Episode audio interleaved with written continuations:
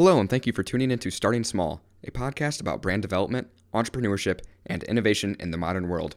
In this episode, I'm joined by co founder of CrossNet, Chris Mead.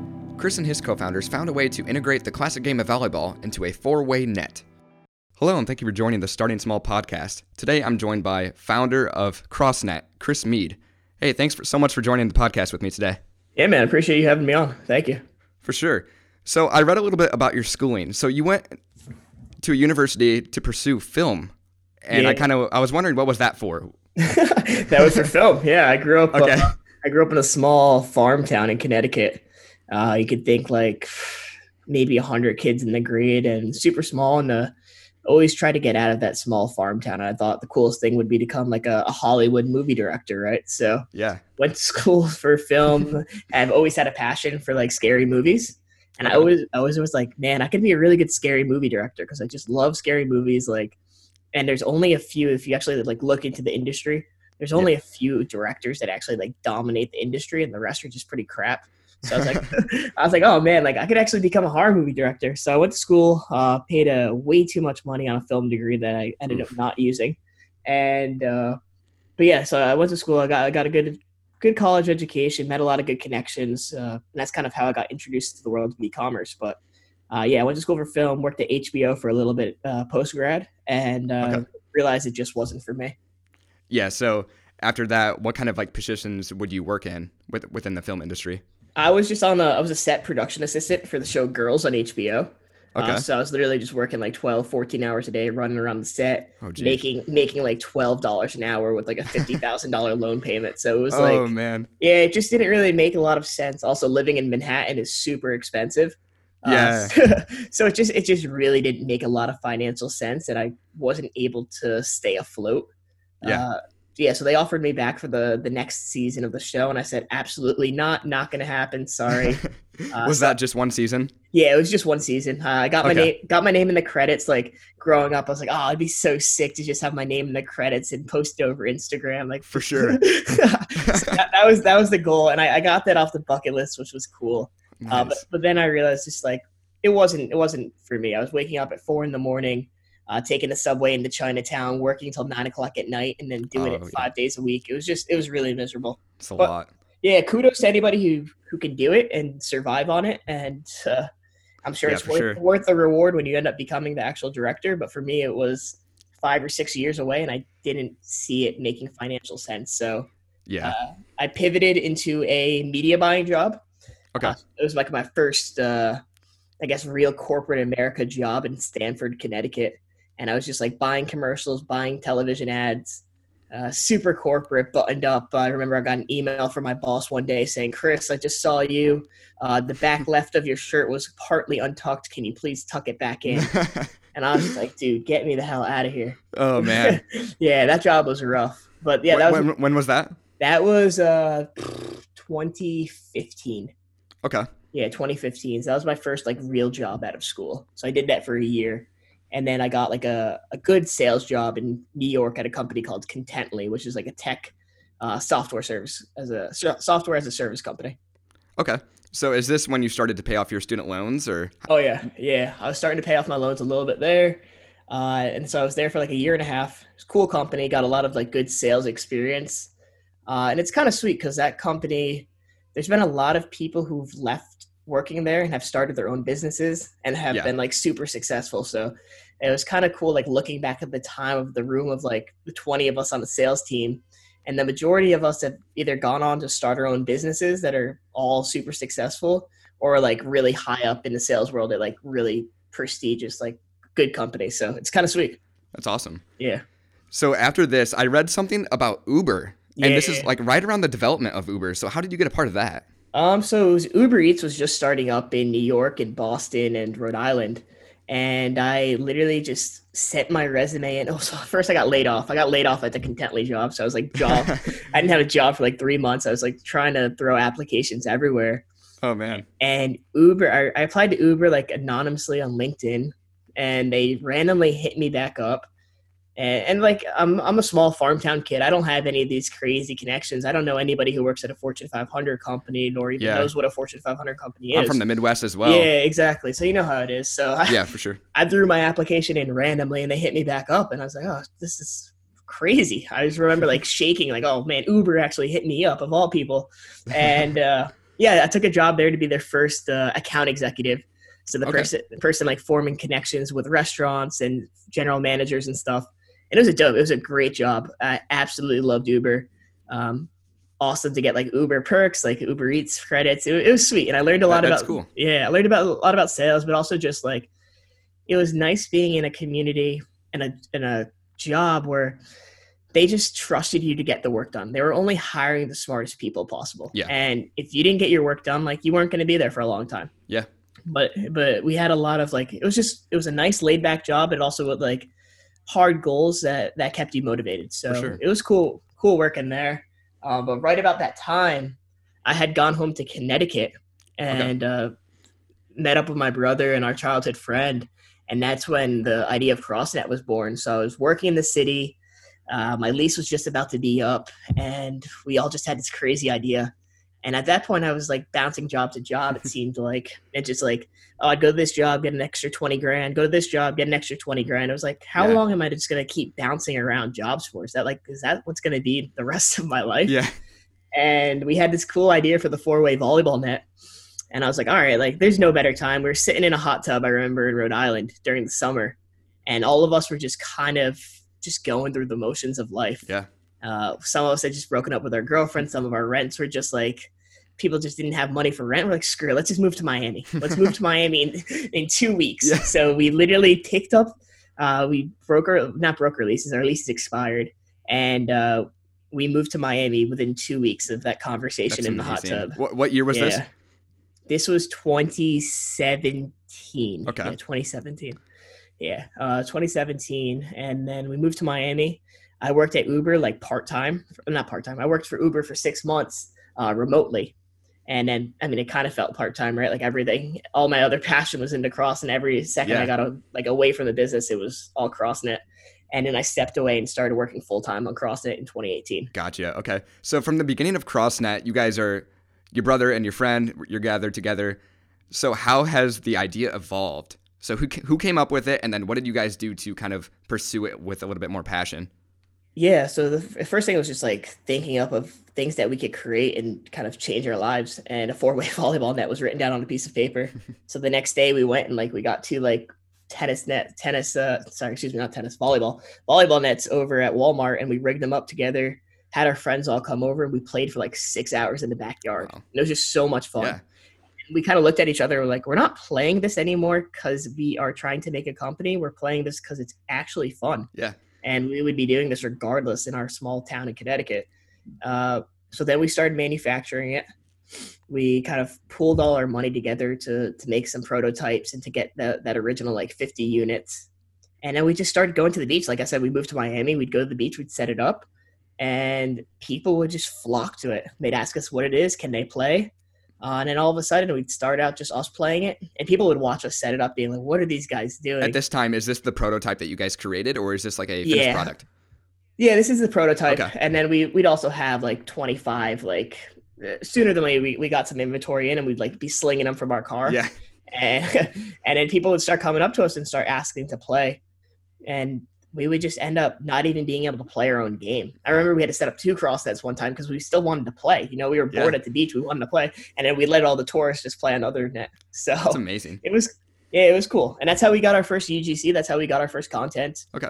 Uh, and and the, that film school, right? That film school Yeah. still played a, a hand in that because I'm I still shoot a lot of our videos. I still shoot a lot of our photography. So almost all the stuff you see on the site was done by me. That's awesome. Okay, so your brother and friend, kind of what roles do you guys play within the company? So you're doing the film role, and then someone's an engineer on the side. I saw that. yeah, So what yeah. are the roles? I'm, I'm, yeah, I'm not really doing much. I mean, I do the film and photography just because like I just happen to be good on it, Yeah. and we're super like frugal still sure. to this day. Uh, but no, I build uh, build the Shopify website. I do all the e-commerce, all the sales, the wholesaling, uh, build all the the press and the PR connections. So I'm kind of like the the face of the company at, the, at these days, I guess, and building those wholesale retail connections. Uh, my brother is the CEO of the company. deals with all the legal and also does all the social and paid media. Okay. And then Mike is the engineer. Uh, he works with all our, our manufacturers and also the CEO of the company, Gotcha. making sure all the orders are going out every day. Sweet. So the funding on that side, how did you guys fund this from the beginning? And you guys just thought, wow, this can actually be something, and you guys started investing into it, and it's just out of your own bank accounts. I saw. Is that correct? Oh, that's 100% correct. I literally. Greg, Greg and Mike had some money. Um, I was kind of living paycheck to paycheck with my student loans. So I pulled my 401k. I remember I pulled like three grand out Jeez. and we all just pulled the money together and we're like, hey, we have like 20 grand now. And uh, that was enough to get like our first 50 nets. So we got our first Okay. 50 nets and we just like, we sold them. And then we, then we used that money to buy 100. And then we used that money to buy 250. Now we Jeez. use that money to buy 500 and now we're buying 25,000 at a time 3 years later. That's amazing. Okay, so your your first net that you guys sold, who did that go to? Was it a family member or? Do you no, know? the, I really couldn't tell. I'd have to go back to the, the data, but I think it's probably just somebody at the beach. Yeah. Somebody at the beach that uh, just either A, bought it from us right then at the spot or uh, went home that night, like looking at. We'll, we'll get a lot of times people like Googling it while they're watching us and they order it on the spot. So Yeah. probably just a beach goer. Okay. So from the start, when you guys first started sales, how did you guys get the product name out there initially? So it's definitely going to the beach, and then we'd take the user generated content that either our customers would be making, well, not customers, the people at the beach would be making, Yeah. or that I was making, and then we'd run home and we'd post it on Twitter, Instagram, Facebook, and then we would start small, like uh, literally twenty five bucks a day, fifty dollars a day on Facebook ads. Uh, see a return. If we saw a return, we'd throw an extra five bucks into the pot, and then we just kept, kept growing it like that. That's amazing. So around this time, have you guys taken advantage of any influencer type marketing? Because that's huge at this time. But the products the products you guys are making are pretty pricey. So I Yeah, can't imagine course. if you have or not. Yeah, so we've taken we've definitely tried to take some risks on influencers. The things the the way I feel about them is they are a dime a dozen. Like Yeah, there's sure. so many out there and it's really hard to really see predict ROI on that. I mean, there's some influencers that are obviously worth their weight in gold, but they're also going to cost you an arm and a leg. And as a small startup, you don't really have that type of money at your disposal. At least we Yeah. we didn't. And then our product cost, right? Even just getting it out the door to a customer, uh, I mean, to a, just an influencer, still is going to run us 50, 60 bucks, depending on where they live. It's a for 20 sure. pound product. So you take 10 risks like that, you're out 600 bucks. Hopefully you see some type of ROI. Yeah. So yeah, so we did sell them. Uh, I think the biggest one that was the most successful uh, was the Latvian volleyball team had reached out to us of all random places. Oh, wow. Uh, we t- yeah, we told them that we'd send them a net if they paid for shipping, and uh, we woke up to a video like three months later, and it No had way. like three million views on it. It was like crazy. I remember we all like jumped on Facetime, being like, "Yo, Wow. what is going on?" But, like our page, our website like was going crazy, and uh, it was all from these dudes just making this crazy video that we still run ads on to this day. wow. So how were sales right after that video? Did you see a big They- jump? Oh yeah, we saw a big jump. I, I remember like pacing at like two or three sales a day, which is like four hundred and fifty dollars gross, and we're like, all right, this is this is coming along. And then the whole goal was like for all of 2019 was like, all right, let's do 10 sales a day, but we'll be in a pretty good financial spot. And then we quickly like just went from 10 to like 50 to like 500 now. Wow. A day. Yeah, a day. That's insane. It's wild. Okay, so within like the first year of the company being established, what were sales looking like then? So the first year, 2018, sales were give or take uh, 90,000 bucks Okay. for the full year. Okay, and then we're gonna move later into the podcast. We'll move into what sales are looking like now because I have looked and it's like exponential. It's insane how you guys have grown this year, and I'm Yeah, excited for that. Yeah. Okay, so with this net, you guys have to make sure you're locking in a specific target audience. So how are you videos and stuff for specific niches and audiences? So it's all about just advertising. And It's what we've learned is the, to run different type of content for different types of end consumers. So we used to have that one like crazy spiking video and we'd run it just on everybody. And then we realized like the mom out in Kansas doesn't want to see that. They want to see what it's going to look like when she buys it for her 12 year old and what they're Yeah. going to look like when they're sloppy playing it and hitting it twice and it hits them in the face. Like that's what they want to see. So we, we kind of like, I wouldn't say dumbed down the content, but we just made it more realistic. And the best thing about it is it's all done through UGC and having people literally send us content. We give them back five bucks on their order, or 10 bucks, or an Amazon gift card. and it never requires us to hire a film crew or anything. So we're not doing any drone stuff. We're just doing an i- iPhone thing, and it sells just the same way. Wow. Okay, so for like the families, you guys are doing family type videos, and then for the younger audience, you're doing the more aggressive type videos. Hundred percent, hundred percent, yeah. Because the younger people are the ones who are gonna, and that, that's our biggest challenge as a company is we want to. We're selling a product, but we're also selling a sport, right? Because Yeah. We've made a brand new sport about it. So the younger generation is going to lead the sport and make it something in ten years, while the families are going to keep taking the product and buying the product. So For sure. Okay, with the specs, within a beach, you guys can probably spike down the poles for the net. How does it work in a yard for a family? Yeah, it's the same. It's the same concept. So the the way that the poles are, so it's a four way volleyball net on each side. Uh, there's stakes. There's two stakes per pole, Okay. and it's just like camping essentially. You throw this, uh, the stakes right into the gra- the grass or the sand. Uh, they're about give or take four to five inches. I kind of forgot forgot the exact size. Yeah. Uh, but yeah, you stake them down and you just kind of pull it until you have enough tension, and then you're good to go. I just actually saw a comment from this mom on Facebook. She's had it up for over a year and it hasn't fallen down. And they even had like a tornado. She said a tree fell down. So uh, I'm pretty surprised it's that stable. But yeah, Yeah. it's going it's going well. It's impressive. Okay, so 2019 and into 2020, you guys start getting distribution agreements. And who are those with, and how did you guys pursue those? Yeah, so we got uh so now we're we're nationwide with Scheels. That happened in 2019. So like 35 stores. Wow. Um we started selling on academy.com. I had a distributor reach out to me uh, that is now working with us for Amazon, Walmart, Target, Macy's, Wayfair, like 15 other vendors. Wow. Uh, so that all really started popping off and making us kind of look like this real big company, which is awesome. And the goal, the goal, right, is to yeah, for sure. really seem like we're sold everywhere, which we are now, which is awesome.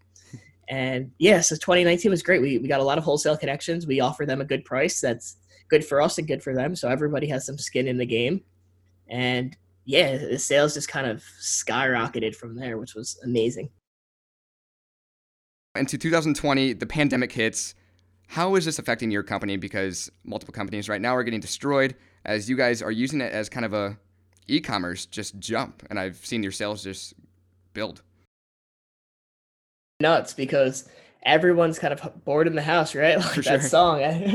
and uh, they need something to do. And I live in Miami, right? So I don't have that backyard at my disposal. Yeah. But when I think about the the normal United States, the normal family has their own backyard or their front yard. And if they're home quarantined and they're safe, they're looking for stuff to do. Like I don't even know what week we're on right now, but I know we're all bored. Yeah. And there's just if they have something like this, it's going to be a great time for them to get outside. So customers have been ordering like crazy. We've seen sales go up well over 500% since COVID started. And people are just getting outside and playing. And I see some people saying, hey, my kids have been playing for like seven hours straight, or I haven't seen the kids since Tuesday. They're still out in the backyard. so, like, people are loving it. And it's just a great time to kind of get outside and you burn a lot of calories, or you could just be as casual and turn into a drinking game. Yeah. So have you guys seen sales doing just much better since the pandemic hit? Like within the Oh, past yeah, couple oh, months? yeah. Yeah, without a doubt. I mean, we've already broken 2019 sales in the last two months. Okay, so let's move into that. So 2020 sales, what are those looking like now compared to 2019? 2019, we did. We ended up doing two and a half million, Wow. which was pretty sweet. Uh, jump, jump from 90 grand to two and a half million One in one year. one year's pretty great. And now this year, we're looking at a jump from two and a half million to well over 10 million. That's and that's amazing. That's huge. Yeah, I don't want to count my chickens before they hatch, but Yeah. we're we're well we're uh, we're pacing that way. I'd be uh, pretty pretty shocked if we're not sitting here at like 12 or 15. But yeah, let's For sure. fingers crossed. Okay, so what do you think within your company? What do you think has been the most beneficial part that you guys have taken? Say marketing, say Mhm. the development of the product, the way you guys manufacture it. What is the best thing that you guys done so far that you think has the biggest effect on your products? So I think it's twofold. I think it's one that the founders between the three of us, we all have different skill sets. Yeah. And a lot of companies when they form, people do duplicative efforts. None of us are ever stepping on each other's toes. Like hell, there's times where I don't talk to them for a week. Yeah, Um, not, not really much anymore, but like in the in the beginning, like we all have different skill sets. Like I know nothing about engineering, Mhm. and it goes into the the second part that I'm trying to make is that we are all brutally honest, and especially I am in like the work that I do every day. I'm I spend half my day looking at ways that I can improve our company in areas that like I suck in. Like I'm always trying to hire for our weaknesses. Yeah. and never trying to be like, oh, I could do that, I could do that. Like, no, I'm trying to hire the people to do it and take take work off my plate and do a much better job than me. Like, there's no reason why I should spend four hours making a, a graphic design poster when I could hire somebody for an hour and they're gonna do a 20 times better job, you know? So sure. stuff like that. Advice to like an aspiring entrepreneur currently, maybe that you haven't taken place with in your company, what would that be? just try. You just got to try. Yeah. Otherwise, you're going to live with regret. It doesn't take a lot of money unless you're building some crazy app or something like that.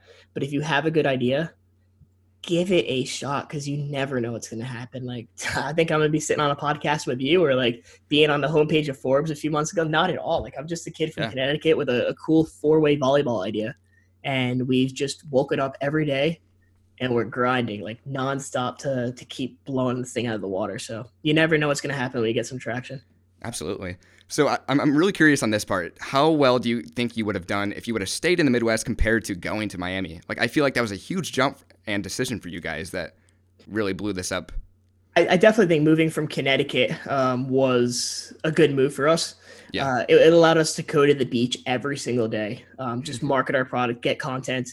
Uh, we had moved right around July or actually August, so it's just about to get cold in Connecticut and dark and dreary. So we would have lost out on all of the opportunity to shoot any type of content or do anything at all. Yeah. So yeah, it was all it was hundred percent a needed move just for to start over and also just to build the company. For sure. Well, Chris, thank you so much for joining the podcast. What you said was super inspiring, and I can't wait for the listeners to hear this. And what I got out of this is the way you target your audience is very crucial, depending on the products you sell, and you guys you guys have it nailed down to a T. Thank you so much, and CrossNet is definitely going to be a big part of the future. I appreciate it, man. Thank you. Hey, I would like to thank you for listening to this episode of the Starting Small podcast. It would be greatly appreciated if you would fill out a review on whatever platform you're listening on, as well as follow Starting Small Pod on social media platforms.